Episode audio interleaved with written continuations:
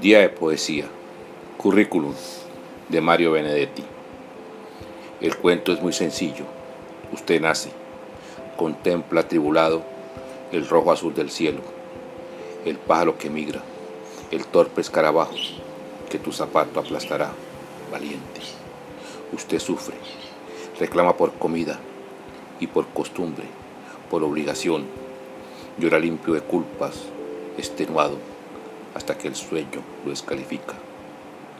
Usted ama, se transfigura y llama, y por una eternidad tan provisoria que hasta el orgullo se le vuelve tierno y el corazón profético se convierte en escombros.